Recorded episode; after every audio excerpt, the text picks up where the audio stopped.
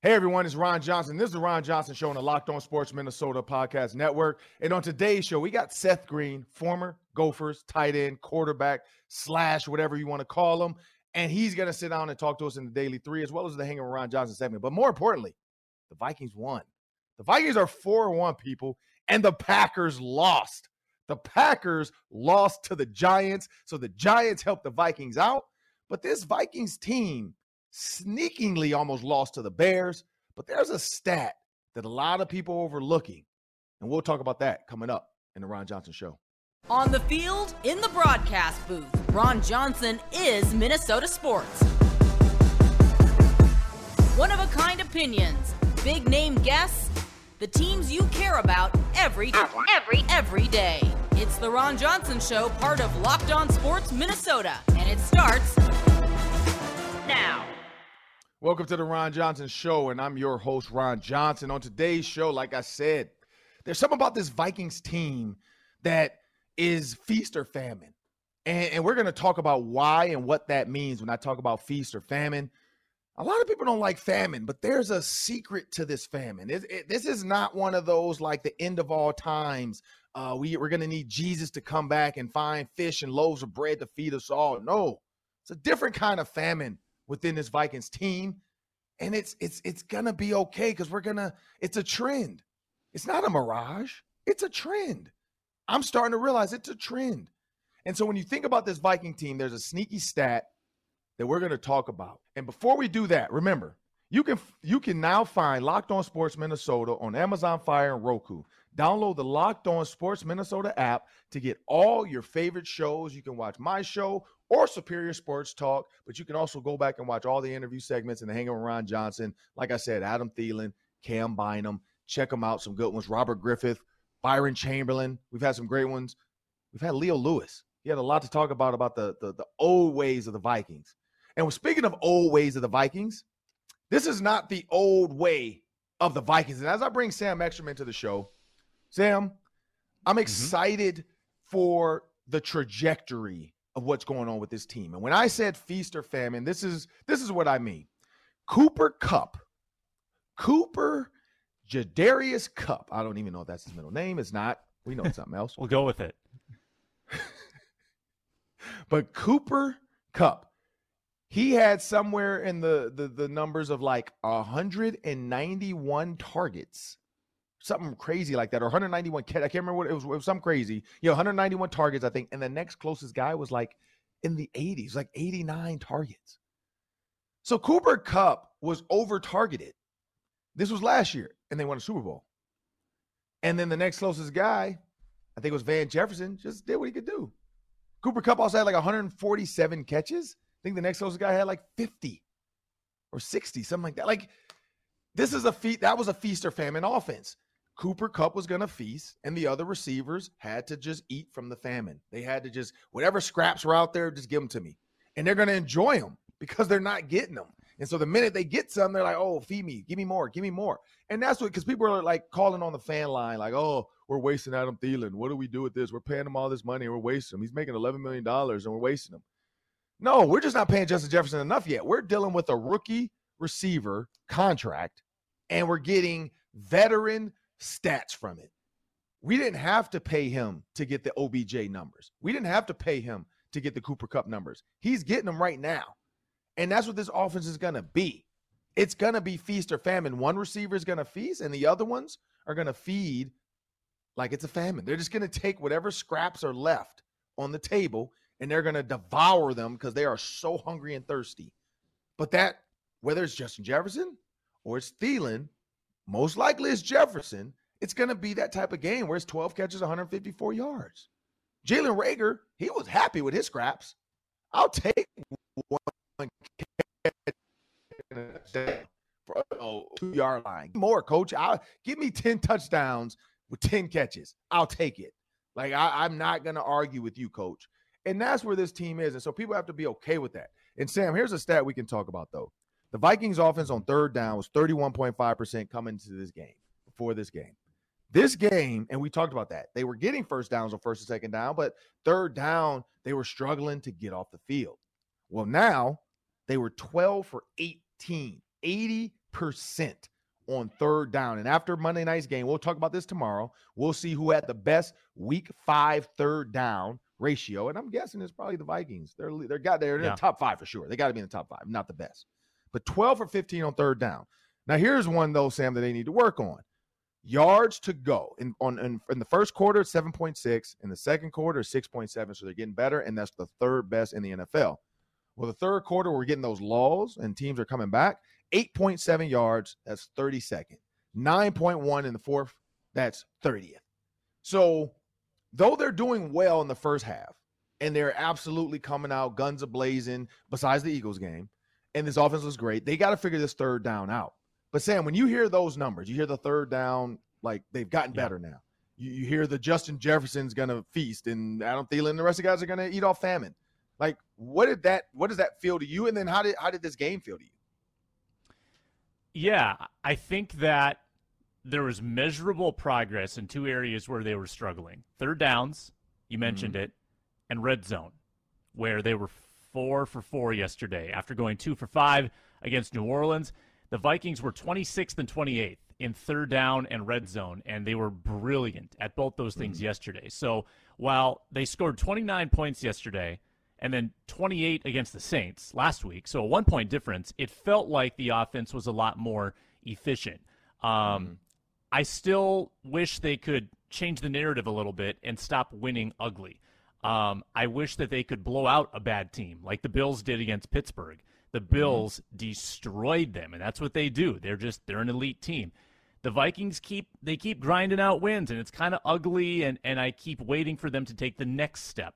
But Ron, if Kirk Cousins is going to be this clutch all year long, maybe they don't have to win pretty. Uh, this is a big development. This matters. If Kirk Cousins can consistently do this in the fourth quarter and he can bounce back from adversity and erase deficits this routinely, that's huge because that's always been the big thing missing from Kirk Cousins is that he couldn't overcome deficits or adversity. And when things got going the wrong way, he would fold. So this is that is a big deal and the Vikings are four and one, and all those wins count. So regardless of how they're winning, uh, they're in kind of a bad conference. Except for the Eagles, I don't know who's elite, and the Vikings are right there in that two seed position. So I think that the building trend here, Kirk Cousins might be a little bit of a different quarterback than he has been in the past. Yeah, and and here's one thing that nobody's talking about either, and we have to. This rush defense in this three four, everybody was like, throw it out. Throw the baby out with the bathwater. Start over again. Go back to the 4 3. Watch film. They have been giving up 138 yards on the ground per game through four games. This game, the Bears, and uh, let's not act like the Bears weren't good. Like the Bears' run game had rushed for 709 yards before yesterday. And they were third. They had the third best run game in the NFL, and they had the 32nd which is the worst passing game in the NFL. And the Vikings, what they do? They studied, they hit their gaps, they figured it out. Guys flew around the field. 20 yards rushing for David Montgomery. In this Khalil Herbert show, 11. He had he had flashed the game before. Like Herbert was the thing. Like, what is this Herbert kid gonna do? Like, is this now the this a one-two punch? No. This is a one-two flick. Like this that's what their offense was. Their running game was hmm. it wasn't a punch. 11 yards, four carries. He averaged 2.8. Montgomery averaged 1.7. Without Justin Fields running for his life, getting 47 yards, and thank goodness for Ihmir Smith Marsette. Like, who knew that Kevin O'Connell's best move was picking up Jalen Reagor and cutting Ihmir Smith Marsette? Ihmir Smith Marsette is the unsung hero of this Vikings game. And and mm-hmm. I know it pains him and you never want to relish in somebody's pain because Justin Fields had a long run, 47 yards rushing for Justin Fields, negated one of his biggest runs of the day because Ihmir Smith Marsette decided to block somebody in the back being overzealous and trying too hard to beat his former team. Great acting by Cam or uh, Cam Dantzler. Let's be real. Yep. But it was a block in the back by the letter of the law. And then with a chance to try to like get down and, and have one last chance to throw the ball to the end zone or a couple more plays. Ihmir Smith Marsette gets his first catch as a bear, makes Cam Dantzler miss. instead of going out of bounds, realizing like, hey, this is the two minute drill. I'm not gonna get it. I'm not gonna break through two guys. I get out of bounds. You make one, make the first guy miss, and then you get as much as you can get going out of bounds. Don't go backwards because the clock still runs. You got to keep going forward, but get out of bounds. Like coaches say that all the time. It's two minute drill. We rather you get out of bounds than us have to run up and spike the ball. Miss Marset tries too hard again. Cam Dantzler hops up, the quickest hop up I've ever seen and rips the ball. One, he probably didn't realize somebody from behind was still coming back that quick because it was a quick, like, I'm on the ground, I'm back up off the ground. Snatches the ball mm-hmm. out of his hand. He ripped the ball and his heart out in one fell swoop. And he's smart enough to not try to go for the touchdown and get and fumble because we've seen that happen where guys try too hard on the other end and they refumble and then the offense gets it back and then they come down and throw a hail mary. That's like how Packers went. Nope. Cam Dantzler, savvy vet now, slides to the ground, gives himself up like a quarterback. Game over. Justin Jefferson does the Bruce Lee on the back kick flip up. Game's over. Victory formation. Everything we love to see. Kirk Cousins puts the diamond chain on and spins it.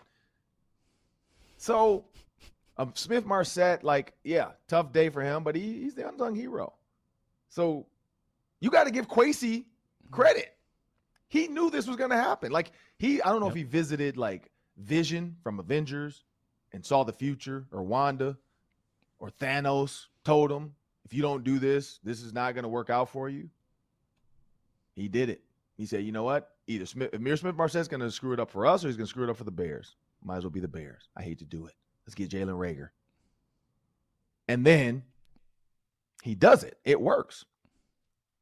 But when you look at Cam Dantzler, got to tip your cap to him. Got to tip your cap to the defense. Danielle Hunter got home. Finally got home. He said he felt like this was going to be his game. He got home. Now, one thing we need to talk about, Sam, before we get out of this segment and this is uh we're going to talk about this a little bit more tomorrow. So for those that want to hear the rest, tune in tomorrow's segment. But we got to talk about the value of the run game when you look at the Rams. Dalvin Cook was able to get 94 yards. I think CJ Ham, I don't know, I didn't do the number. Somebody said it was like three, maybe three offensive plays. When you think about CJ Ham in this offense, like what's what's left for him to like what how can they get him involved in this offense because i'm not seeing it right now like i don't know with 74 plays i would think he should be on the field at least 15 to 20 of those to run the ball but i don't know so so what do you think yeah i uh i thought that this was going to end up being more of a thing i thought that they were kind of hiding cj ham honestly like in the mm-hmm. preseason they never used a fullback and i thought they were going to just jump him on teams and say hey we can go with these big sets. We can go with a fullback. We're not mm-hmm. just exclusively 11 personnel. Right. But they really haven't. They really haven't had a big ham game yet. Um, in New Orleans, the announcers kept, you know, raving about him. I should say in London, the announcers were raving about CJ Ham. We want more Ham. It sounds like the Vikings are going to use CJ Ham, and I think he got nine snaps. So uh, I don't know. That that might just not be their identity. Now, maybe if they recognize a really vulnerable run defense, they'll use Ham just to bulldoze holes through. But I think this could be just who they are. He might just be a, a, guy who aspires to get 10 snaps a game. And that's a bummer for Ham. You know, the fullback is a dying breed. Um, or they could use him in more some, some tight end situations, too. They've been cycling through uh, Smith and Mundt. And now Ellefson's on the IR. Let's keep that in mind, too. So they do have a little void in that tight end role. Maybe they use Ham in line and get him some more snaps uh, in that way. But I don't think this is going to be the CJ Ham usage that we're used to seeing. Yeah, because this is what's crazy. So when you talk about, you know, we talked about Kevin O'Connell and we talked about like what is this team's identity. But when you look at the Minnesota Vikings this year, game five, so this year's game five, they've run the ball or they passed the ball 46 times in game five. Now, 74 plays. 46 times. They ran the ball 32 times. So it wasn't like it wasn't off. They ran the ball 32 times. So CJ Ham should be out there at least 25, in my opinion. Like if you know you're going to run the ball, get a fullback out there. But that's just my opinion. Last year, the Vikings 2021, 37 passes, 30 runs.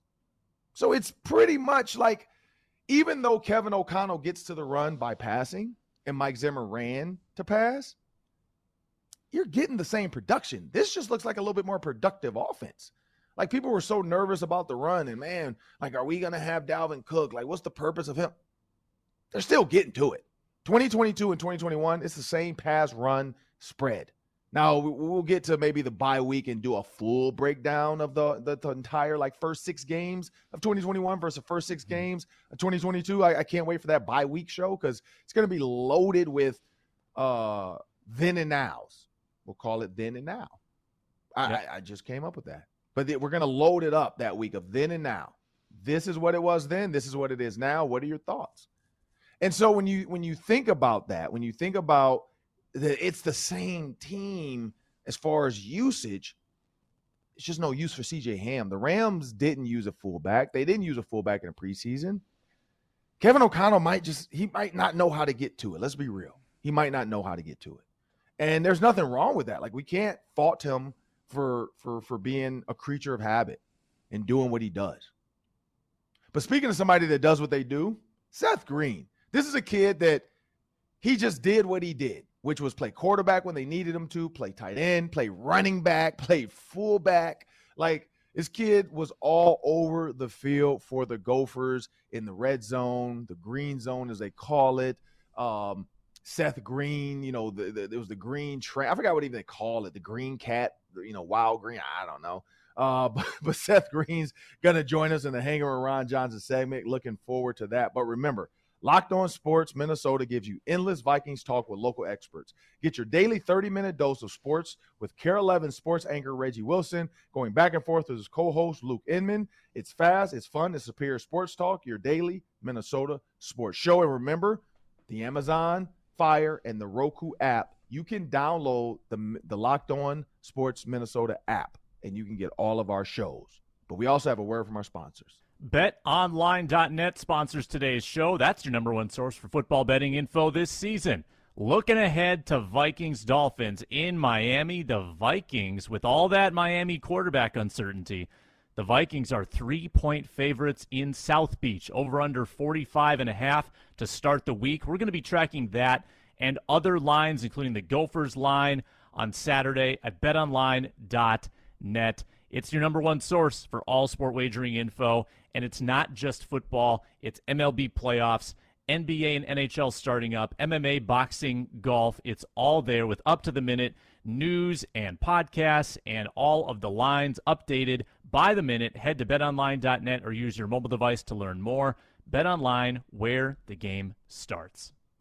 And now it's part of the show, the Hanging with Ron Johnson segment. As promised, Seth Green, former Gophers tight end, quarterback, East Ridge standout superstar Seth Green. He is now a current NFL athlete, made some training camps. We'll talk more about that. But more importantly, Seth's just a good guy. Like Seth created a whole like dynamic of Gopher football that people didn't even know they loved until he got here.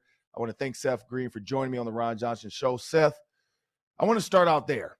You were a high school quarterback uh, you you went to East Ridge High School, who eh, when you were there was one of the powerhouses in high school football and basketball. Um, when you think about your time at East Ridge, and then you end up moving, what was that like as a young kid? You know, a young high school kid, kind of you know saying, you know what, I, am here. This is my high school friends, but now I, you know my, I have to follow my family.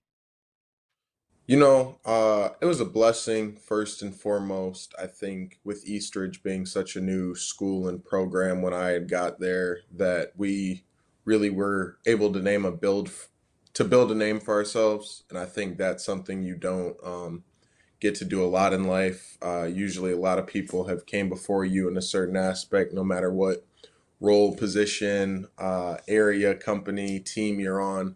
There's always been great people to role model for you and you know give you wisdom. But i think building up that new program was a lot of fun. Like you said football and basketball uh, were the two sports i enjoyed in high school. And then uh, moving to texas it was uh, tough but like i said just a blessing. Going to texas was definitely a learning experience whether that be the social transition not being around the people i'd been around my whole life or just the you know adjustment to the new area, new dynamics, everything about it. So I think that it helped me in the long run, but it was definitely a learning process that was had its challenges, but I enjoyed it.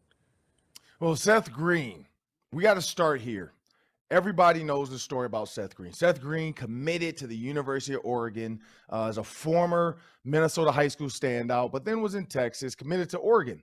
Well, kind of fell in love with Minnesota because he was from there, and he ended up decommitting and choosing Minnesota. Why did you choose Minnesota over Oregon? Right. So uh, while I was committed to Oregon, you know, like I said, I was going through a lot of transitions with moving to Texas, um, gained a lot of new perspective in life. And then on top of that, they were having some uh, coaching changes up there at the University of Oregon. So with that, it sort of made everything uh, a broader picture for me. Uh, realizing that you can't just pick a school for a certain coach or one specific reason because things do change, things happen on the fly.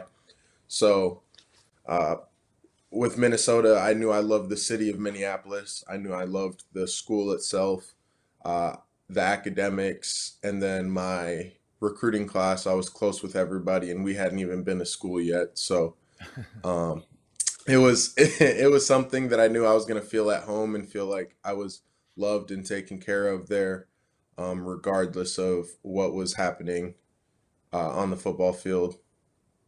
And who are some big names that were in that recruiting class with you? Right. So my recruiting class: uh, Carter Coughlin, Antoine Winfield Jr., uh, Kamal Martin, Tyler Johnson, uh, Ko Kieft, just a few of the names.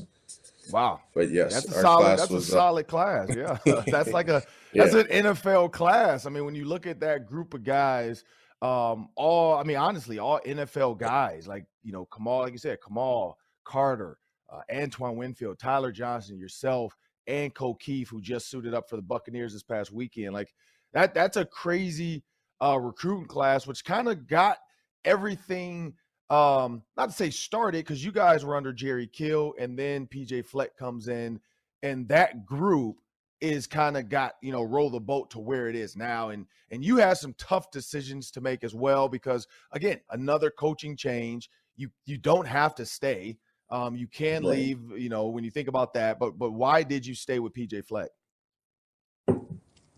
i mean I guess it goes back to what I said the first time, what made me commit. I was in love with the school. I was in love with my teammates. You know, we were all super close, and it was one of those things that I wanted to stay and see it through and see those tough times through uh, with the guys. So I stayed and put my head down and went to work. And then, you know, we ended up having success. Yeah, and when you look at that success, you know, there's there's always like PJ Fleck talks about there's failure and then how do you respond to that failure? Um, when when you think about, you know, the, the university had a black eye, I guess you want to say, when Tracy Claeys was there, uh, due to some off the field stuff. Uh, weird situation happened, but you guys stood together as a team and said if the school doesn't do right by everybody, we're not going to play in this bowl game. And, and, you guys took a stand. Like you guys protested and said, this is not right. This is not, we're not being treated right. fair. Uh, these guys didn't, didn't handle it right. Um, what was that like? Like that moment when you guys kind of just took a stand and said, you know what? We're, we're until you guys do this right, we're not going to play in this bowl game.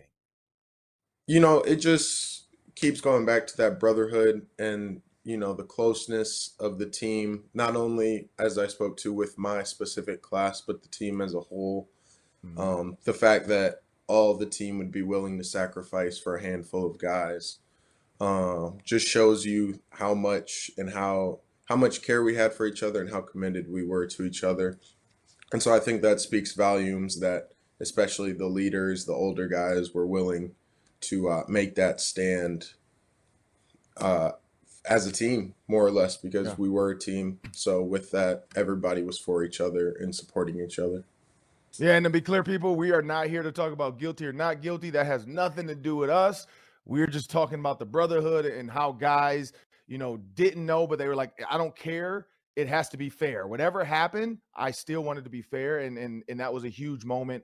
Uh, and go for Sports, just for a group of guys to stand up and say, at least just make it fair. Like this doesn't feel fair. I don't feel like guys are getting their chance to, you know, do it the right way. Lawyers, whatever should be done.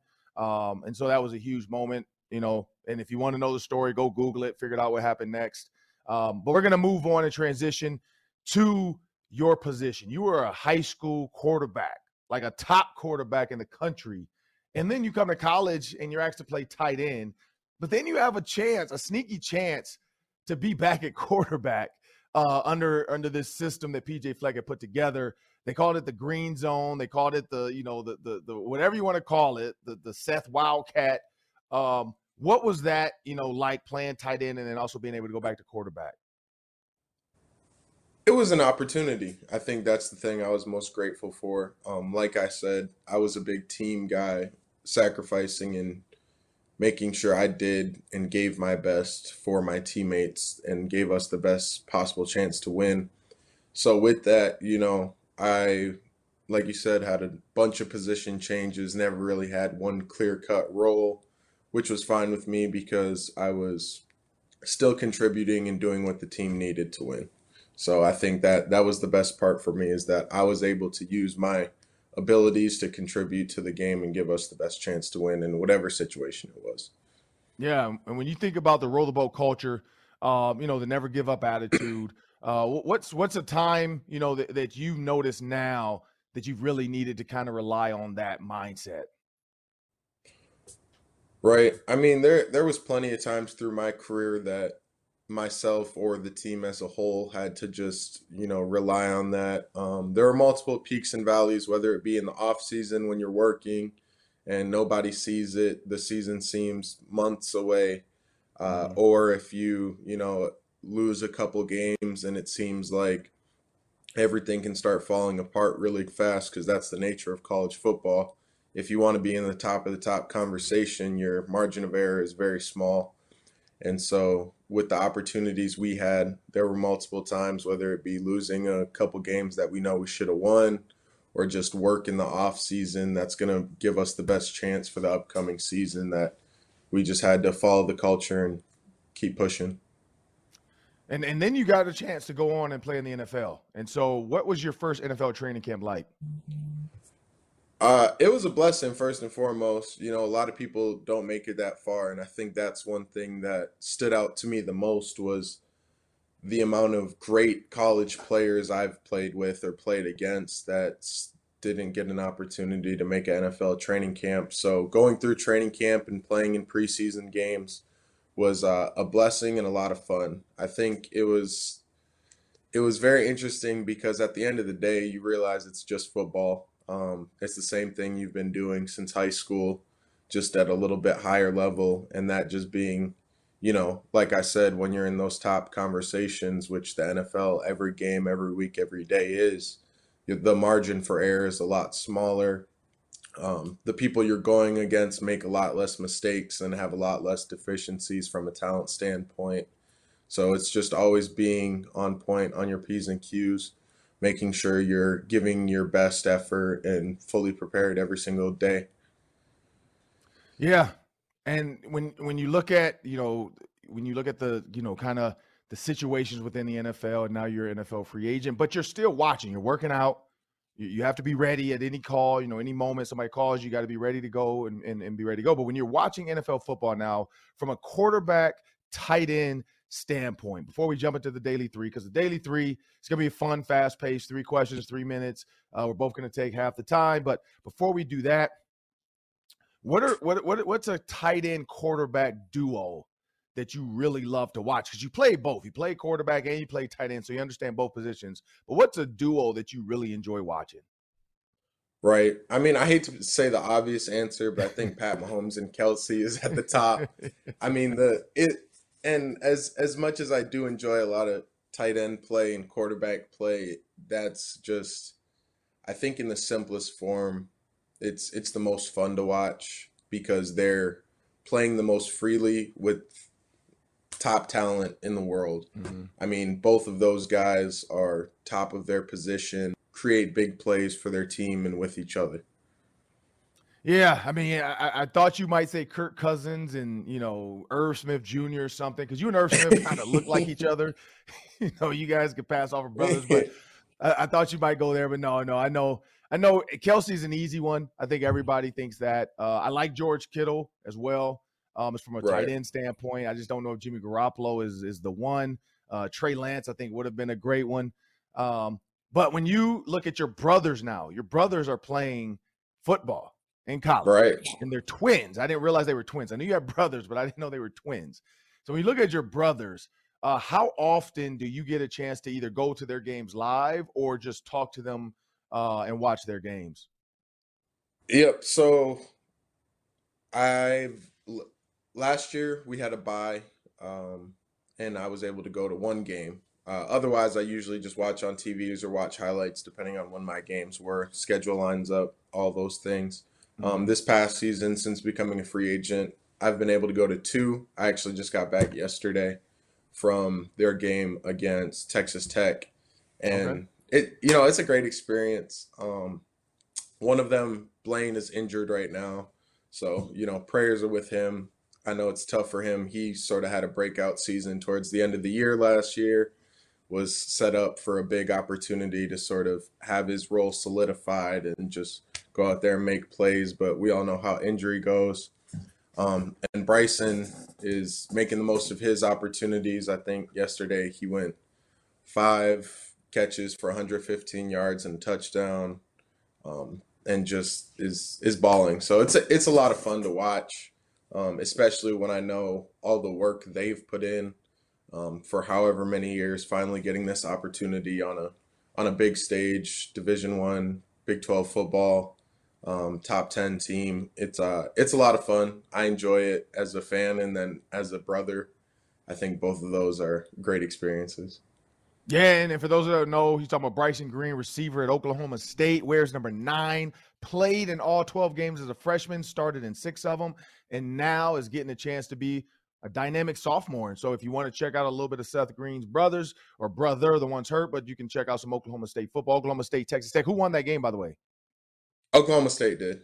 Okay. Still okay. undefeated. so when you look at your brother now being a receiver, you know, uh, who's a better like is he a better athlete than you now? Uh, I don't know. See, it is hard though because since moving to tight end, I put on a little bit of weight. Not too much, or I'm still athletic, but I'm I'm looking at him. I'm like, man, y'all, y'all, y'all a lot lighter than me. So I hope you're moving a little bit better. but if you want to get in the box, come talk to me. Who who's better on the hoop court than between the three of you? Oh, me for sure. See, they got the disadvantage when they moved down here. Um, it was end of junior year for me, but it was seventh grade for them. So throughout middle school and high school, football was basically year round because we have spring ball down here in yep. high school. And for me, the second football season ended in Minnesota in November, you know, around that Thanksgiving yeah. time. Yep. From then until July, I was hooping, whether it was high school or AAU. So I, I got the hoop conversation. and speaking of one fun one, because you know I always like to do this because uh, I know Brevyn and some of the guys check it out when we tweet these out. But Brevyn Spann-Ford is is one of the biggest tight ends in college football. You know, there's another guy bigger than him at Georgia, uh, but he's also a hooper. Uh, when you look yes, at his sir. ceiling, you know what, what? How good can he be if he were to just be utilized all the time at tight end? You know, I think he can be number one out of college, off the board, uh, however you want to measure that. But I mean, like you said, he's he's so athletic and also has the size and physicality to go behind it. I mean, it's not very often, especially in college football, you get that combination. I think, like you said, his background, he's he was a taller guy. He was a hooper. He basically played receiver at St. Cloud Tech in high school. Um, and so transitioning to college, being in a tight end room with guys like Ko Kieft, who was arguably the best blocking tight end in college football, I think that gave him not only the mentorship, but the reps and the, you know, the visual of what it looks like to dominate at the line of scrimmage. Well, we're going to jump into the Daily Three now. But before we do that, check out our Locked On Sports Minnesota podcast on YouTube. Following every Twins, Vikings, Wild, or Wolves game, our Locked On team hosts are broadcasting live with team insiders. Never miss a podcast by subscribing to Locked On Sports Minnesota on YouTube. And don't forget the Amazon Fire and Roku apps. You can download the Minnesota or the Locked On Sports Minnesota app as well to get all of our shows. Well, it's that time of the show. We're going to have Sam Ekstrom jump in and take it away. All right, we got three minutes on the clock, and we'll start Ooh. here with Ron. I want to get both of your opinions on Kirk Ciarrocca's offense. Seth, you played under it, and Ron, obviously, you've observed it for many years. He's now back as the offensive coordinator. Ron, I'll let you start. Well, I'll, I'll, the one thing I'll do is I'll go a little bit more cerebral with my. Mm-hmm. Um, I I really like because when you see Mike Sanford Jr.'s check with me, and then you see Kirk Ciarrocca's check with me, I just think Kirk Ciarrocca has a better handle on it. And if you notice, Mike Sanford Jr. doesn't really want to do check with me. It's like I don't know if that's really his offense. I feel like he came in and PJ Fleck asked him to just pick up the offense Minnesota already run and then maybe put a little bit of a spin on it. But hey, this is what our quarterback's been used to. We need you to do it. Well, the problem with that is he didn't know how to do it, when to do it, at what time was the proper time. Kirk Ciarrocca, what I like is that he's getting that call into Tanner Morgan with enough time.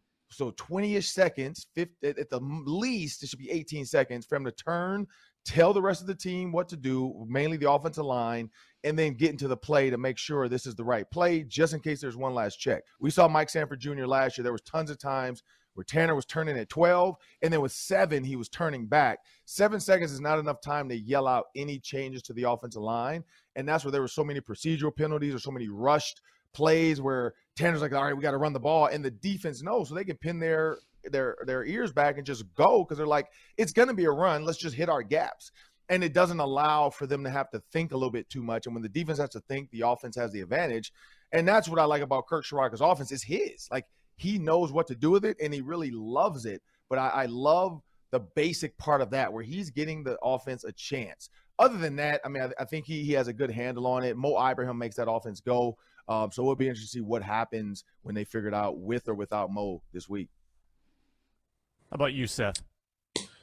You know, I think uh, the thing I enjoy the most about Ciarrocca's offense is the game planning behind it. Uh, I think that's where I learned a lot of, you know, how game planning goes.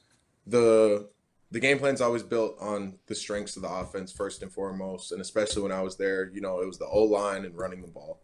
Um, starting with inside zone, getting the game flowing, and from that point, like Ron said, using the check with me's, using the you know, five deep playlist of shot plays to exploit the coverage and the weaknesses in the defense, uh, get your matchups and make them pay when they start trying to load the box or whatever it may be to stop the the run. So with that, I think Ciarrocca does a great job of recognizing defenses and what their solutions to problems they'll have against us is going to be and then taking advantage of those opportunities when they present themselves in games.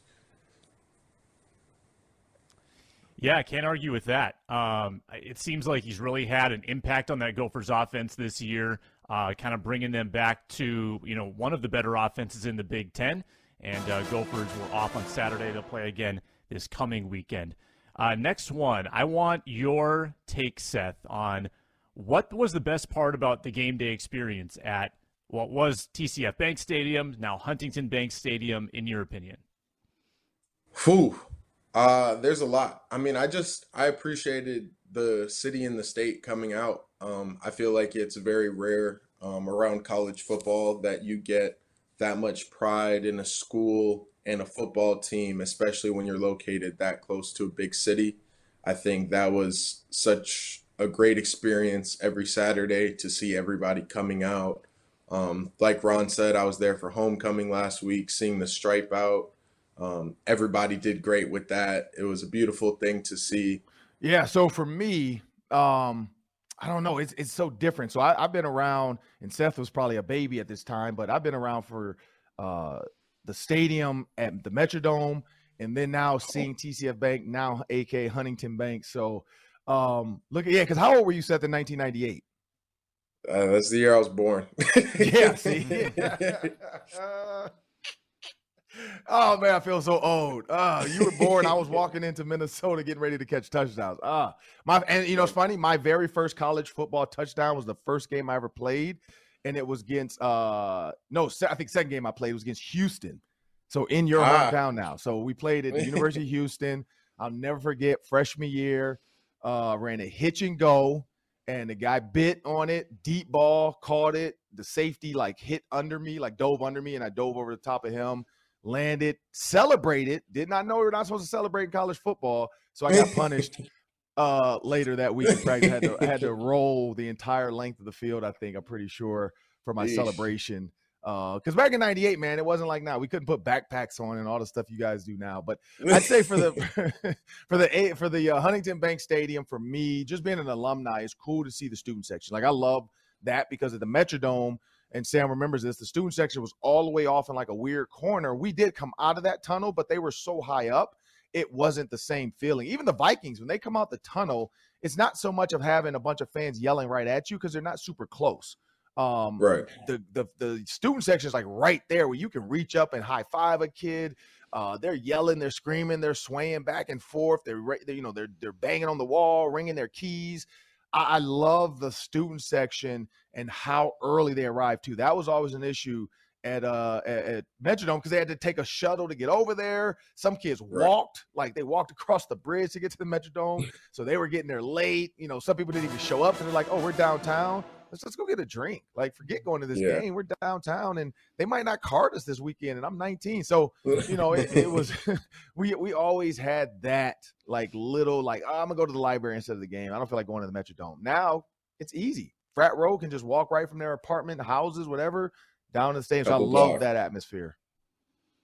That's not the library with books, is it, Ron? That's a different no, library. My mom didn't know that, so I used to always tell her. I remember telling her that for like a year uh, my freshman year, like, oh yeah, I'm gonna head over to the library, and she just assumed it was the books. And then she came up, uh, I forgot what game my freshman year she came up to, and then I told her like at midnight, I think, hey, yeah, me and some guys are going to the library. She was like, what? And then she realized what it was. So then from so then on, she was like, such yeah. a good student. She connected the dots. Yeah, that first that yeah. first month or two, she was like, oh my goodness, my baby's He's doing his schoolwork. no, I was partying.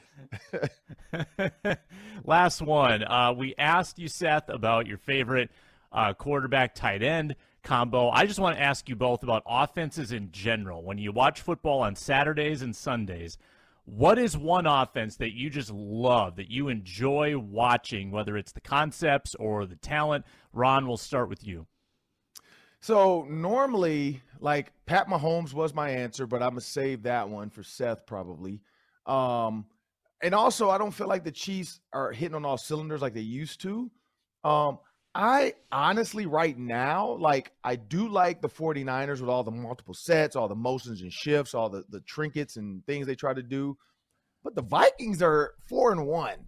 And Justin Jefferson mainly. I mean, now the rest of the guys are good, but Justin Jefferson, that's a fun offense to really watch when you sit down and watch – like the battles, the mental stuff he goes through, the ways, you know, I mean, there was a underneath shovel pass, fake handoff to Jalen Reagor. Like that's in in, in that that's that's Seth Green green zone type stuff. Like I like the Vikings offense now. Kevin O'Connell is doing what the Rams tried to do at times, and he's executing it. And I really enjoy watching him every week come up with like we had never seen that wrinkle with Jalen Reagor, and now we saw it. If he has 400, I think it's 402 plays, you can't do them all. Like you have to, it's going to take time to get those out in certain situations, and that situation presented itself. So I really do. I, I, I hate to say it, like I, I enjoy watching the Vikings offense right now, at least. I got two, in a sense. So the first one would be the Dolphins when they were all healthy. You know, it's a it's a team that's battling a bunch of injury right now, but when they were firing on all cylinders, I mean, I, I didn't see their offense getting stopped by anybody.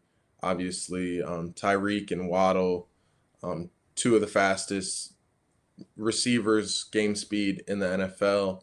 Tua was playing his best ball, finally getting settled in into his NFL role with his new team, new offense, uh, things of that sort. And I feel like they were creating matchup nightmares across the board that just wasn't going to be able to stop. But consistently, I think this season the Bills and obviously Josh Allen playing top tier ball.